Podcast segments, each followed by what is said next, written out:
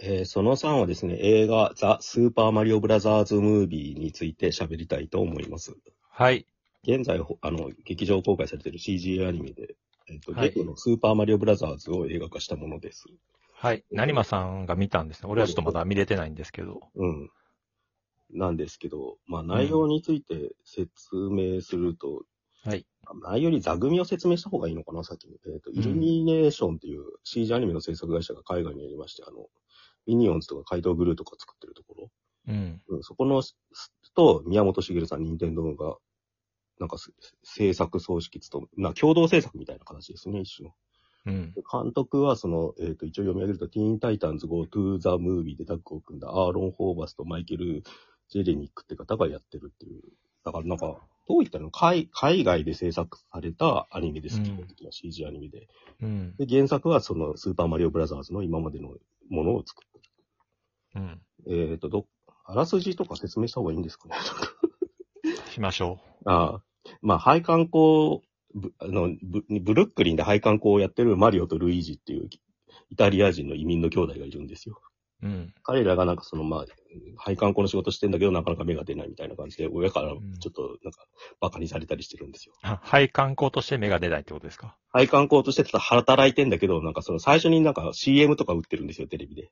はい。お仕事募集中みたいにやってんだけど、なかなかなんかその、儲けられるとこまでは行ってないみたいな感じ。ん二人で会社をやってるんですかそうです。だからマリオが、なんかその配管工をやってて、それをルイージが手伝ってるみたいな。ああ、そう元かなんらでそうすいうね。従業員じゃないですね。じゃあ、会社をやってるんですね。会社ですね。えー会社通貨、なんつうの、中 二人でやってるから実質なんか中小企業みたいなもんですけどね。うん。修理工みたいな。うん。水の、えーなんか流れを直しますみたいなやつあるじゃないです か。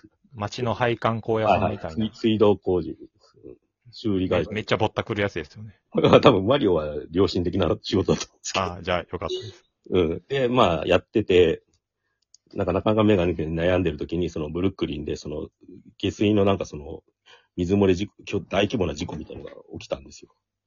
うん。マンホールから水がドバドバ出てるみたいな、それをし直しに行った二人が、なんかす、その、下水の、地下水道のところに流れて、お落ちちゃって、うん。で、なんかその、流れ着いた場所がその、な謎の国みたいな。うん。で、マリオの方はキノコ王国みたいなところに行って、ルイージの方は、そのう、ん。なんか、亀の化け物が支配してる、まあ、クッパの王様の国に行っちゃうっていう。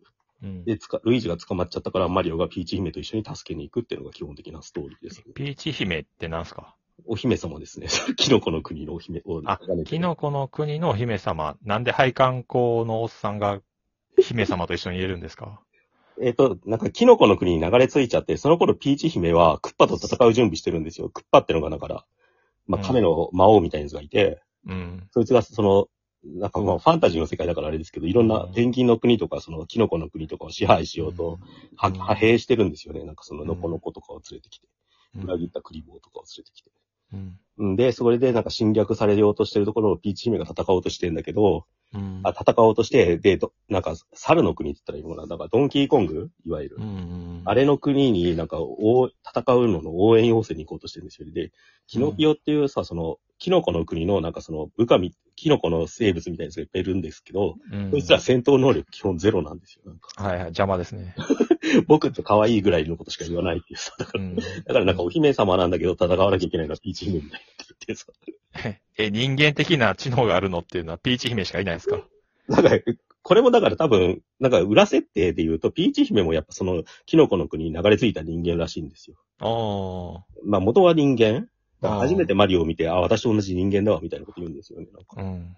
で、それでなんか意気投合するみたいな。あと、それでひ、姫はじゃあ自称ってことですか自称というか、そう、キノコ、キノピオたちに崇め立て祭られてる から、なんかナウシカとかに近いですよ、ね。だあから戦う姫様みたいなんだけど、あ、なんかおたさんの姫みたいな感じですよね。逆に言うと戦わないキノピオたちっていうさ、なんか、そこでしか輝けないからそこにいるみたいなことです。なんか利用されてんじゃねえかっていう さ。相手の戦いよとか見てて思うんだけどさ、なんかでもおたさの姫が、その、キノコ食って元気になる配管工のおっさん と、そいつの弟を助けに行くっていうことですかいやー、そこら辺読み取るとめっちゃ面白いんだけどね、このマリオ。うん。マリオがさ、なんかお父さんに、お前、お前はなんか何者にもなれないみたいなこと言われて凹むんですよ。うん。で、凹んでさ、部屋に戻るとさ、なんか、まあ昔からある自分の部屋に戻ってゲームするシーンなんだけどさ、それがなんか子供部屋おじさん感がさ、もう半端なくてさ、ゲームは何のゲームしてるんです か何やってるかマリオかなんかだと思うんですけあ、それはいい、いい、ど。いいことですわね。かんないですよちゃんと調べれば多分出てくると思うけど。メタ的でいいですね。はい。うん。なんだろうね、あの辺え、で。なんすかそれ、なんすかそれ、ディスですかやっぱりあの、ドラゴンクエスト、ユアストーリーズ的な。いや、それに比べたら優しい話ですよ。あ、本当ですか。うんだからそのまま今度、だから、まあ、言っちゃえば現実世界であまり、なんか、うまくいってない労働者のマリオがいるわけですうん。よ。優しくて頑張ってんだけど、なかなか仕事の芽が出ないみたいな。え、それは今、世相を反映してるんですかねそういう。俺はすげえ知ってると思うんだけど、見てる人はあんまそれ考えてないっぽい、なんか。ああ、なるほど。うん、そこら辺うまいんですよね、なんか、本当うに。ん。で、この、まあちょっと、内容に入る前に言っておくのが、やっぱゲ、ゲームをアニメ化する、CG アニメ化するっていうアプローチにおいて多分すごくうまくいってて、この作う品って。ん。まあマリオ、岡島さんどんくらいプレイしたことありますえー、スーパーマリオまでそうと、あとは DS の1、2とか、アドバンスだっけな。ああと、ま、マリオカートとか、ああドンキーコングとか、まあ一通レり。ッキングクルーとか、うん。人、おっさんがやってるやつ一通りぐらいじゃないですか。だから最近のやつだとギャラクシーとかになると本当 3D とかになってるけど、基本的には俺横スクロール 3D ゲームがうまくできない人間なんで、うんそれ以外はだいぶやってるみたいな感じですね、横スクロールアクションでジャンプしたりとか踏んだりみたいうんな身体的感覚が気持ちいいのはわかるじゃないですか、マリオは。うん。それをなんかそのゲ、なんか映画のアクションにおいてちゃんと再現してるっていう。だから走った時の気持ちよさとか、ジャンプしてなんか壁叩いた時の気持ちよさとか、なんかうん。巨大化した時の気持ちよさとかはちゃんと追体験できるようになってるから、ゲだゲームを操作してる時の気持ちよさをちゃんとそ再現してて、うん。なんかそういう意味ではもうゲームの映像化として本当完璧に近いと思うんですよね。うなんかその辺はなんか他のなんかソニックとかああいうのとちょっと違うというか、う。うんん、他のはやっぱりゲームをどう映画に落とし込むかみたいので不信してるって感じがどうしてもあって、うんその結果ゲームならではの快楽からちょっと外れちゃってるって感じがするんですよ。うんそこをマリオはもうゲームの方に寄せたっていう頑張って。うん。で、だから最初から最後まで多分ゲームのアクションしてるみたいな感じだから、あとだからなんかスイッチの後の何世代か後のゲームになったら多分こういう映像になるんじゃないかなっていうのはちょっと見ながら感じましたよね。うんこれを操作できるようにするのがもしかしたらだから、任天堂の目的なのかなっていう、その、なんかその、なんかよよ予告映像みたいなものとしても見れるっていうか。うん。うん、で、もう一個はさっき言ったバックのストーリーというかさ、うん。結構身も蓋もないこと言うと、亀とキノコが戦ってらっしゃるじゃないですか、この亀の国とキノコの国が。はいはい。で、それが助けにを求めるドンキーコングがバナナの国なわけですよ。うん。全部男性器のメタファーに見えるっていう、なるほど。ノイローゼ的な言うこと言うと。で、すごい、で、あとゲームからちょっと本案してる、うん一番画期的なのはピーチ姫がさらわれないってことですよ。うん。むしろ、さらわれるのはルイージで、ルイ、弟のルイージで、それをマリオとピーチ姫が組んで助けに行くっていう。うんだからなんかおで、お姫様を助けるっていう物語からは結構解放してるわけですよね。うん。うんそれはやっぱ、なんか、ポリコレ対策みたいに言われるけど、俺は結構新規軸だと思ってて。うん。で、逆にクッパはなんか恋愛幻想にとらわれてるわけですよ。うん。彼がなんかその侵略してくる目的はピーチ姫が好きすぎてしょうがないっていうさ、なんかう恋、ん。うん、なんかそう恋愛感情だけなんで、それがなんかストーカーみたいになってるっていう。うん。で、もう一方であるのがお父さんに褒められたいっていう欲望っていうか、それはなんかドンキーコングの方もそそうなんですよ、なんか。お父さんでクッパがですかクッパはなんか恋愛幻想にとらわれてて、うん。マリオとそのドンキーコングはお父さんに褒められたいっていうあーコンプレックスがあるんですよ、なんか。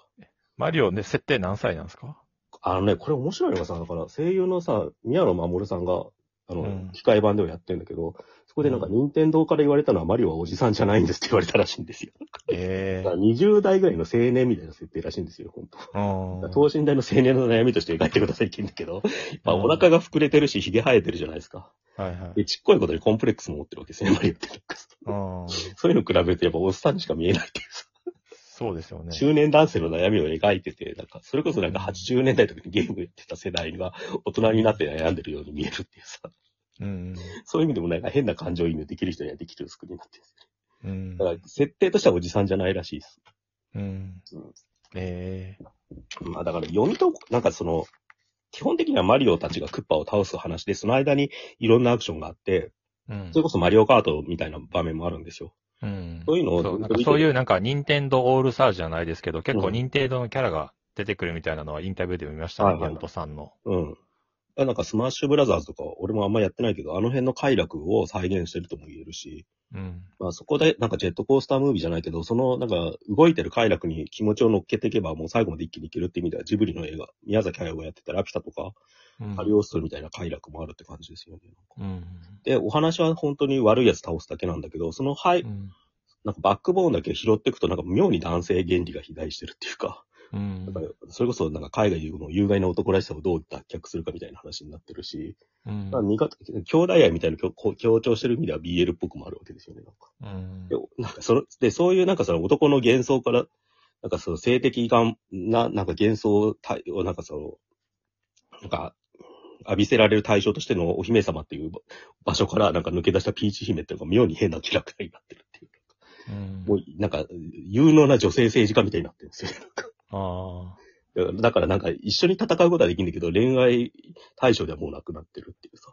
うん。だからそういう一つ一つのパーツ見ていくと妙に変なものがいっぱいあるんだよな、このアニメっていううん。感じですかね。うん。だからその辺がなんか評価が、なんか評価してる人もしてない人も、うん。なんか結構混乱してるというか、うん。うん。なんかポリコレみたいのから自由だからいいんだって言ってる人もいれば、いや、実はちゃんと対策してるとも言えるし、うんう。ん。だから結構評価が割れてるのがすごい面白いですよね。うん。多分、ある種スタンダードになっていくと思うんだよな、でもこれが。うん。まあ、ペイチ姫ってそもそも魅力的かっていう話もありますけどね。なんか、男から見た女としての魅力みたいのは結構意図的に外してる気がしましたね、今回。